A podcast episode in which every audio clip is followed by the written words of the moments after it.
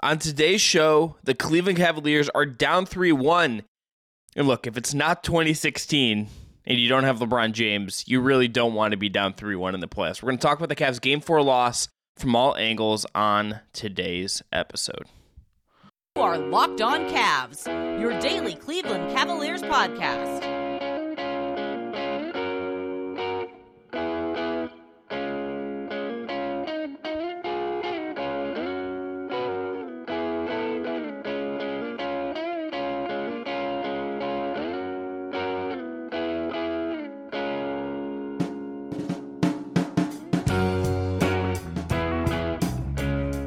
Right, the music are on the way and is from our friends at Astral Radio. I'm Chris Manning, covering the Cavs and the NBA for places like SB Nation, Cleveland Magazine, Forbes, the Just Basketball Show, and more. That's a lot. My co-host over there is Evan Dammarell, founder of the independent site Right Down Euclid, which covers the entire Cleveland sports scene. As always, we have Jake Stephens producing. Uh, today's episode is brought to you by Prize Picks.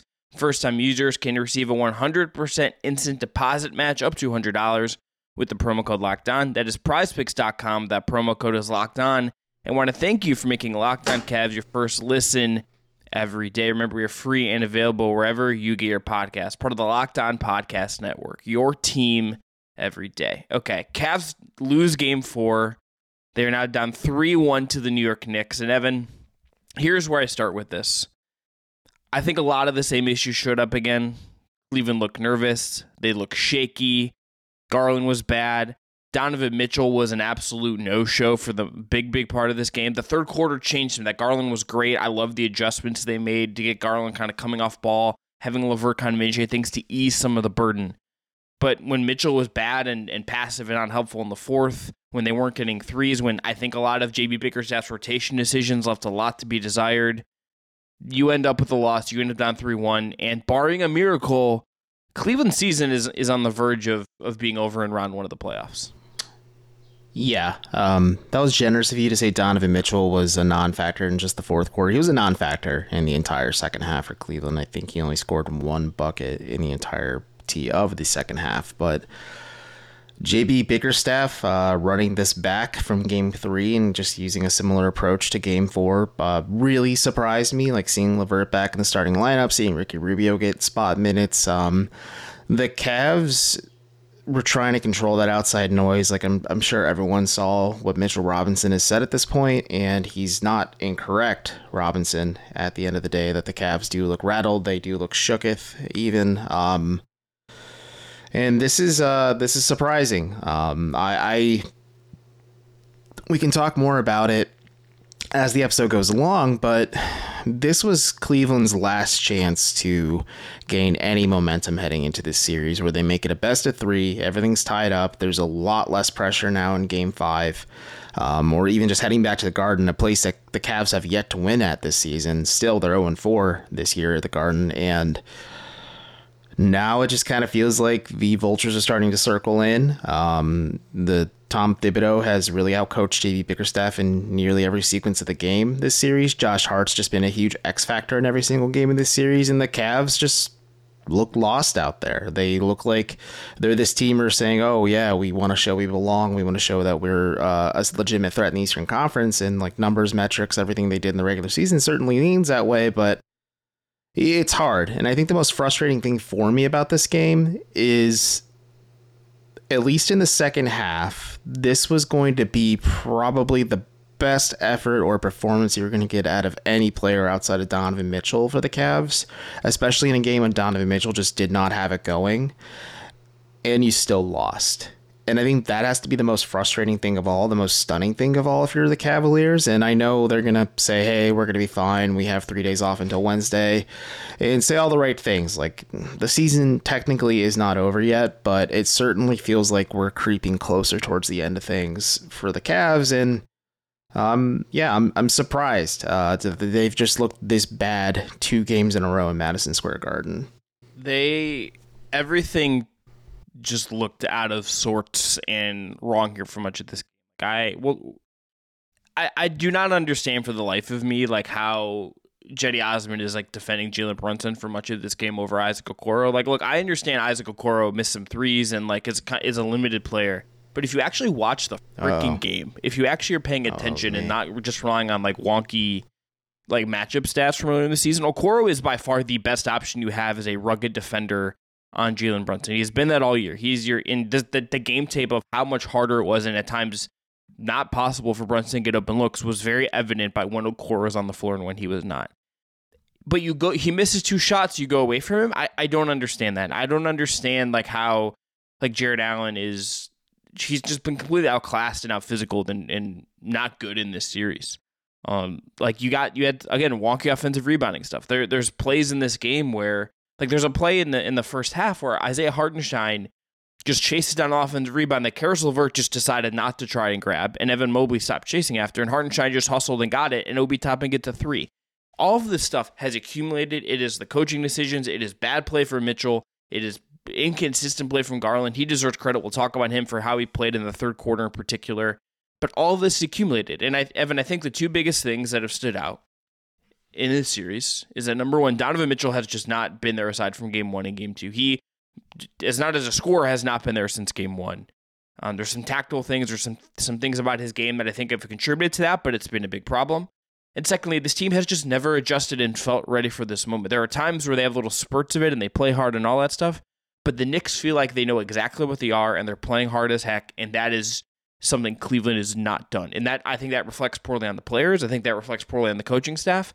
That is how you get down 3-1. That is how you have to you're you're going back home and needing to rip off two three in a row and go back and win have to win one of them machine games, which would be a raucous environment if they get a chance to clinch. This this is very much just on the doorstep of a pretty bad, ugly looking first round loss. There's not there's there's very little that I can say, or I think that we can say that feels like it reflects positively in what this first round has been. Yeah, it's it's just it's it's staggering um, how the Cavs just haven't adapted to the intensity of the playoffs. And sure, they have never been here before, but it's just surprising to me that Mitchell has just taken this such an actively passive role, games two through four. Um, considering just like his history and repertoire and just how good he is come postseason time. And I talked about this with Spencer German when he was on the radio leading up to game four. Um, and I said, listen, if the Cavs can't get it going offensively, like this is the prime time to say, okay, Donovan, this is why we came and got you. You're a big time performer in the postseason. You're a big time performer when the games matter the most. And he didn't show up today. Sure, he shot the ball plenty and he said post game like the shots are just going in and out or like they just weren't falling and like it just he hasn't had it this series and i think that's disappointing if you're cleveland because you make this major investment to get this guy to push you over the edge and take you to where you want to be and sure he helped you get to the playoffs and we talked about how this team will only probably go as far this postseason as Donovan Mitchell can take them, and that sentiment rings true. Uh, Cleveland does not have a game that they can carry with them in the postseason. I don't know if they have a game that can take with them at home either because they went one and one against the Knicks, and I'm curious to see how game five goes, but I don't feel optimistic about how the Cavs are going to end their season at this point. Yeah, this is going to end in a first round defeat. That that is where this is barring something unexpected, barring something miraculous, barring something like statistically improbable. This is all but I'm very curious to see what they look like Wednesday. Do they have Cancun vibes? Do they have, you know, well, let's let's figure this out vibes. We'll see. Today's episode is brought to you by Prize Picks, where first-time users can get a 100% instant deposit bonus match to play. Pick two to five players, and if they go score more or less than their projections, that the Prize Pick projection, you can win up to 10 times your money on any entry. There's no competing against other people. It is just you versus those projections available. PrizePicks offers projections on any sport you watch. This includes the NBA, the NFL, Major League Baseball, NHL, and a bunch, bunch more. Entries can be made in 60 seconds or less. It is that easy. They offer safe and fast withdrawals. Currently operational over 30 states and Canada. Download the PrizePicks app or go to PrizePicks.com to sign up today and play daily fantasy sports. First-time users can receive a 100% instant deposit match up to $100 with the promo code Locked On. If you deposit 100, Prize Picks will give you 100. If you deposit 50, Prize Picks will give you 50. Don't forget to enter the promo code Locked On at sign up for an instant deposit match up to $100. Today's episode is also brought to you by Nissan. Nissan's most electric player of the week is brought to you by the all new, all electric 2023 Nissan Ariya. Evan, we're going to give this week's Nissan most electric player of the week to Darius Garland because you know what? Credit to Darius. He showed up big in the third quarter of this game, gave Cleveland Mhm. a chance. They didn't take advantage of it, but he at least showed up and was pretty good. Yeah, that's a great pick. Uh, Darius, I was curious to see how he would respond after just that game three nightmare appearance for Garland. And it took him a little bit to test the waters. And he certainly came out big in the third quarter and at least made this game competitive enough for the Cavs to at least have a shot in the closing moments. The 2023 Nissan Ariya packs pin your seat power and premium intelligence all in one EV. The all new, all electric 2023 Nissan Ariya. The EV for people who love to drive. Shop now at nissanusa.com. All right. Thanks again for making Locked On Cavs your first listen every day. Every dayers. We'll be back on uh, Tuesday getting you ready for game five and running through some of the, the different players the Cavs have. That'll be up Tuesday. Um. But want to remind you that the Cavs will play in game five on Wednesday. Catch every moment of the Cavs hometown broadcast with Sirius XM on the X SXM app. Search Cavs in that app. Evan, let's do our game awards. I'm gonna go with Darius Garland. I look, I it, this is a weird MVP to give. This is a bad performance. This is a bad loss in the playoffs. Like it, it's not like a February regular season game where you know whatever happens and you kind of can wipe it away to someone. This is a, a loss with real stakes and real consequences. You're on the brink of losing. But Darius Garland, for his third quarter effort, where he came out, was the best player on the floor for a stretch, was assertive, had 11 and 5 and 11 minutes in that quarter, really took it to them, really played, I think, uh, aggressive defense, and he showed up in a big way when that Cleveland absolutely needed someone to take charge of the game. So for me, it has to be Garland as the MVP at this game. Yeah, i in all honesty, maybe Isaac Okoro is the other guy who really showed up for the Cavs, at least just in terms of effort and hustle. But Garland is the guy, as we had said in the Nissan ad that made this a game, at least for Cleveland, at least made things competitive because New York hit them pretty hard open this game. And again, Garland had to figure out just maybe just how the defense was playing him and things like that. But 10 points and I believe eight assists or so in the third quarter. Like that alone is impressive in of itself. And he was a key factor in just getting the Cavs uh, a chance, at least in this game. All right, let's go to stat, uh, or excuse me, yeah, MVP at your pick. So let's go to stat. I just have five makes for Oh, Donovan we, we- Mitchell. We have What? we have the same MVP. Don't worry, bro. Okay, I was gonna say I was gonna be like I want to double take.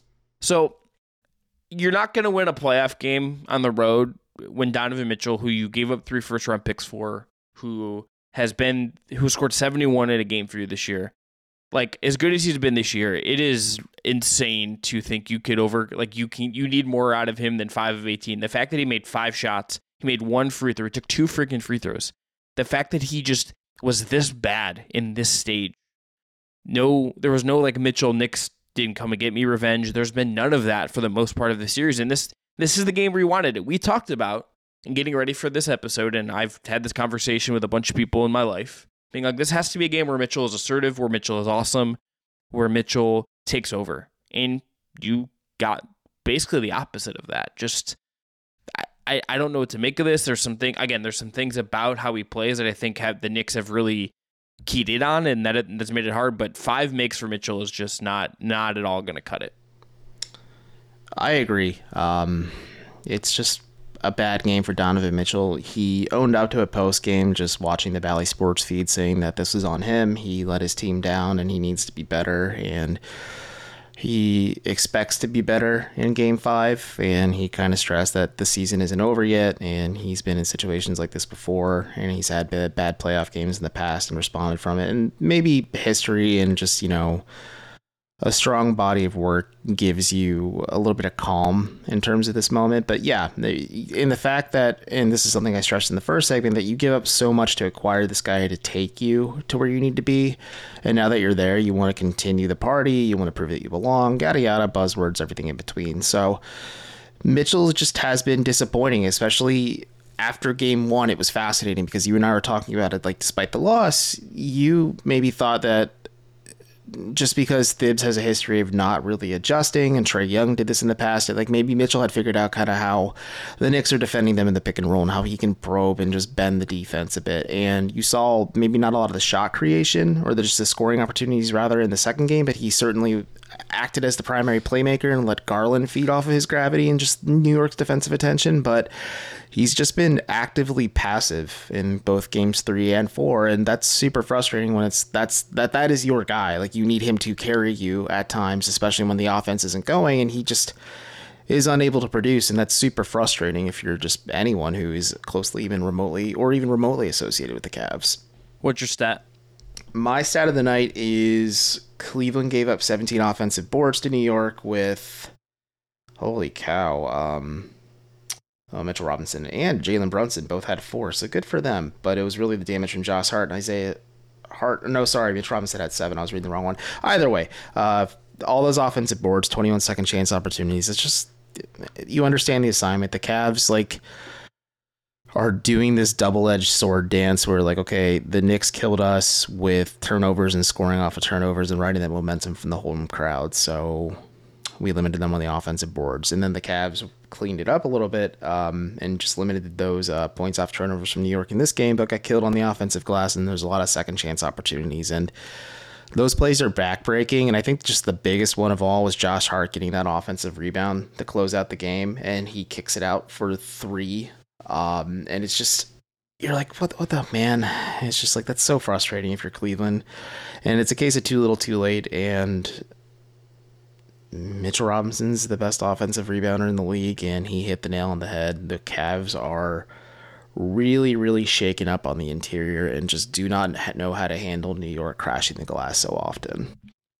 Seeing this on Twitter that Julius Randle uh, did not speak to the media after the game because he's like mad about not coming back in the game. So you know what? At least the Cavs are. There's some bad vibes uh, everywhere else, which okay. Say right, vibes are not immaculate anywhere.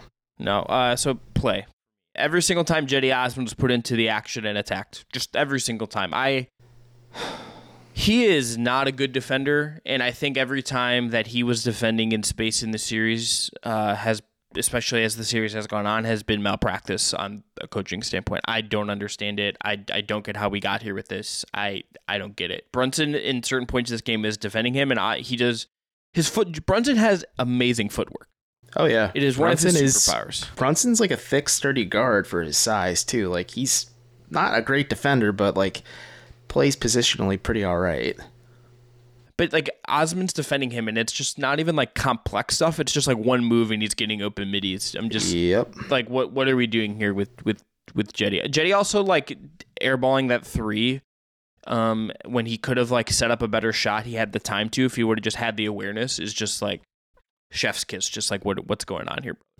It's the Cedi Osman experience, man, including when he got fouled on a three point attempt. That was like a desperation heave, and he got three free throws at the line. There's just like Cedi Osman, Cedi Osman is a peaks and waves player. I'm sure people online or people who claim to watch the Cavs but don't really do, and they just check the box score, think Cedi Osman is just like the best, most consistent option for this bench unit. Sure, he can in terms of offensive upside, but I agree with you. It's coaching malpractice to allow him to defend Jalen Brunson more often than not in possessions. You watched him get picked apart in game one, even though Osman was just like a key player offensively.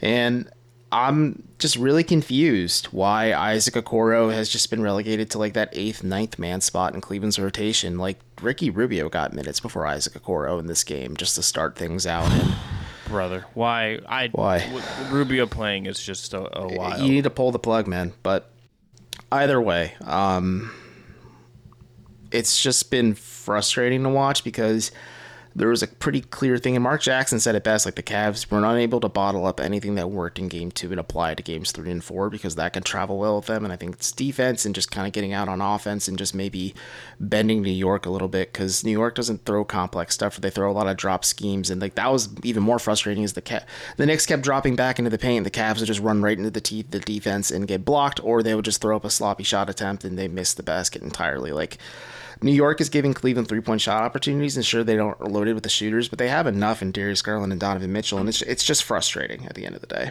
Yeah. What you, what did you what is your Excuse me, I had a cough, so editor Jake, have fun cutting that out, but the listeners don't have to hear it. But um, My play is golly, probably the Isaac Okoro block, just because it's just an indictment of like he's your best defensive player, um, just currently presently available because Jarrett Allen and Evan Mobley are getting worked on the interior quite a bit. But like Okoro was doing a little bit of everything in Game Four and like was busting his butt at times to just try and help the Cavs win. And it's kind of hard to just like look yourself in the mirror and say like, hey, we're really letting like guys like that down who are like putting it all on the line, especially like when they're relegated to the very back end of the bench. I mean, it's just tough overall, but um, frustrating loss for the Cavs, and again, mildly, mildly concerning heading into Game Five at Rocket Mortgage Fieldhouse. Thanks again for making us your first listen every day. Remember, everydayers will be back on Tuesday breaking down a whole bunch of other things about this series, and especially what's going on with, I think, JB Bickerstaff. Today's episode is brought to you by Ultimate Pro Basketball GM. Ultimate Pro Basketball GM is the coolest game I've played in a while. I've always thought it could be a great NBA GM, and it turns out it's not easy. If you've had the same thought and have fantasized about managing your own basketball franchise, go and download Ultimate Pro Basketball GM right now. This is the game that allows you to manage every strategic aspect of a franchise, playing through seasons and leading your franchise and fans to glory as you build a historic dynasty. In this simulation, you're responsible for dealing with challenging personalities, hiring the right coaches and assistants, trading and trading players slash making draft picks, and you're navigating your franchise through free agency, the draft, and all of the ups and downs of multiple seasons. I know we have a ton of Locked On hosts that love it. It's been fun to see them dive all the way in and share how many titles they're winning or not winning in, in our group text on tw- or group message on Twitter. Locked On Cavs listeners get a 100% free boost to their franchise when using the promo code Locked On in the game store. So go make sure to check that out. To download the game, just visit probasketballgm.com, scan the code, or look it up in the app stores. That's probasketballgm.com, Ultimate Basketball GM. Start your dynasty today. All right, we're gonna finish up here. So Evan, let's hit on Bickerstaff a little bit more. Um, Okay. I I just think like flat out he has been fully outcoached in the series. I think he has overthought some of these adjustments. I don't. I think some of the levers he has pulled in the series have been lacking. I I think some of the lineup stuff just feels a little bit panicky to me. And I understand this is a roster that from a Kobe that is as constructed by Koby Altman in the front office is is certainly lacking some things, right? Like there there's not a prototypical three and D wing. There is not, Mm-mm. you know, maybe the, the the Rubio has not pinned out in a certain way. Like I'm not saying that Bickerstaff has been to his defense has not been handed the per, the perfect roster, but I don't think he's giving doing the team any favors. I think there's some misreadings of the games. I think there is things that have that he has tried to do that have not worked. I think there are moments where stuff has worked. I think what the adjustments made coming out of halftime were great. I think putting Levert on the ball and letting him kind of flow things through worked, and it freed up Garland. But the Okoro stuff, the Osman stuff, I think playing Rubio, you know, I, I, there's just a lot to me that has felt like he's just getting thoroughly outclassed and out outcoached by Thibs on on every single front. Yeah, I game two being the exception, and the Cavs hit a lot of the right pressure points in that one again. And it's just surprising that JB Bickerstaff and his staff really overthought this and just look at the game three film and just say, okay, um, Caris Levert is much more effective for a very, very um, thin bench rotation. He is our primary offensive option. Um, but he worked like in tandem with Cedi Osman and Danny Green, and he can pull the plug on either of those two, or maybe play one over like a Okoro if a Okoro doesn't have it. But a Okoro at least has that grit and physicality to defend Jalen Brunson to open games and not let Brunson get comfortable. And it was disheartening to see the Cavs just really run back a pretty similar formula and plan from game three to game four. And it just really felt like the Cavs had zero sense of urgency in either of these games, especially in game four when the Knicks just hit them really hard and they kept hitting them. And it felt like the Knicks were the team that was down 2 1, heading down to 3 1. And they were fighting and scrapping and out hustling and just working every single step of the way. And to your point, like Tom Thibodeau is a guy who has a wealth of playoff experience. He's coached the Bulls to the Eastern Conference Finals. I mean, I'm sure folks remember the Heatles and the Bulls just going blow for blow with one another, even when the Bulls were kind of pesky against the Cavs in the first LeBron, first David Blatt year together. And that's when the infamous timeout situation happened too with Blatt. But either way, like JB Bickerstaff is just getting worked. And I think it's frustrating to watch this happen because I was asked by Spencer German about this just because it's it's trending on twitter.com and the Cavs subreddit as well that a lot of fans are saying like, "Oh, let's fire JB and get Ime Udoka," which I am not a fan of whatsoever. Or you go get Nick Nurse, which I understand the logic behind that a bit more, but it's just the optics are hard because the Cavs recently extended Bickerstaff, and I know I'm I'm not one who weeps for the the the wallets of billionaires at the end of the day. But from a financial standpoint, like that's really hard. It's kind of tough to walk back. I mean, you have probably have to eat the uh, PR storm that comes with it firing Bickerstaff, but this has been a colossal flop, and I think it's just been really hard for everyone, and the Cavs just aren't really set up for success. And I agree with your point, like a lot of the on-court production does fall on Bickerstaff in preparing his team because they had almost a 10-day window to prepare for this Knicks series, and it looks like they haven't just really been prepared at all. And Channing Frye said it seemed like they were treating it like a regular season game today. And yeah, yeah, Channing's Channing's tweets to me carry some weight. Uh, yeah, when a former like- player who has been to that stuff, been through the muck, It's like the Look- Cavs. He said they had no sense of urgency whatsoever. Like the screening was bad. Um, it looked like they Mm-hmm. were like feeling it out, like it's a game one still. And it's a lot of that is on JB and the staff not preparing the players or making the proper adjustments or maybe overcorrecting things a little bit too much as well. But I think it's twofold too because I think about how Koby Altman said after the trade deadline that there was no player that can move the needle for Cleveland, and as you had noted, there's not a true three and D player on this team, or at least just a more reliable three point shooting threat than Cedi Osman or what Danny Green can give you physically with the little gas in the tank he has left, or just everything that's just kind of been an issue for Cleveland this season, and.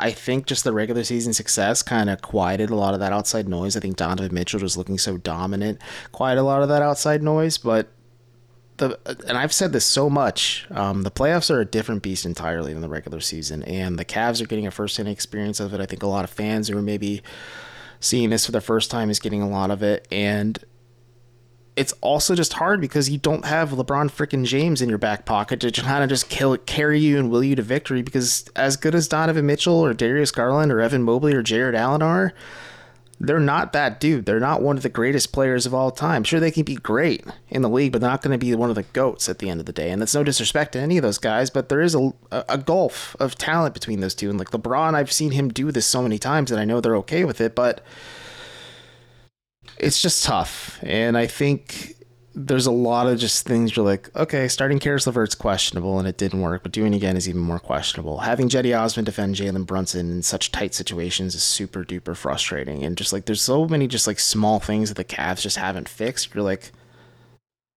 all right, they're uh they're not really gonna make any adjustments on a game to game basis. They're just gonna stick to the game plan and just hope it works. Last thing we'll say here is I again I think the Cedi minutes were an abject disaster. I you know maybe he has to for the play Ricky Rubio minutes, dude. yeah, but the Cedi ones were extended over both sides and ate into crunch time, and the Cavs won the Okoro minutes. That this is to me it the the one if there's one adjustment that I think we can talk about more in detail for the next episode and get into the nitty gritty. I and I think the Cavs should make is I would start Okoro in Game Three, and you just gotta like understand that look, he's not gonna maybe hit every three, but he's gonna drive, he's gonna attack, he's gonna do some stuff, and I trust what he's gonna actually provide for you on both ends more Yeah. than I do Cedi Osman right now. I, I What just about- flat out what, would. What about Caris LeVert? I would bring him off the bench. I think I know, but he- do you trust Levert more than you do Osman Yeah. right now? Oh, I mean, yeah. as a bench Yeah. player, yes, but as a starter, no. fl- flat out, yeah. I would not Cedi. I would play Danny Green over Cedi Osman at this point. yeah, well, Cedi was n- Cedi is not playing well at all. He just No. isn't, and and he's getting he makes decisions that are actively costing you. I think in pretty significant ways. no, I agree. And unfortunately, it appears the lineup of death, um, or the death lineup, whatever you want to call it, uh, may have killed the Cavs' chances of getting out of the first round. Yeah. All right, well, in there, Cavs are down 3 1. Game five, Wednesday in Cleveland. We'll see what that looks like. We'll see what the Cavs can do to adjust, and we'll break it all down here on Locked On Cavs. Thanks, everyone, again for tuning in. We'll remind you that, again, game five will be Wednesday in Cleveland. You can catch every moment of the Cavs hometown broadcast with SiriusXM on the SXM app. Search Cavs. And every dayers, we'll be back on Tuesday with more breakdowns of this game and what to look forward to in game five in particular. I think how the Cavs can adjust to maybe give themselves a fighting chance to at least extend the series to six. I'm Chris, that's Evan. Thanks again to Jake Stephens. Everyone be well.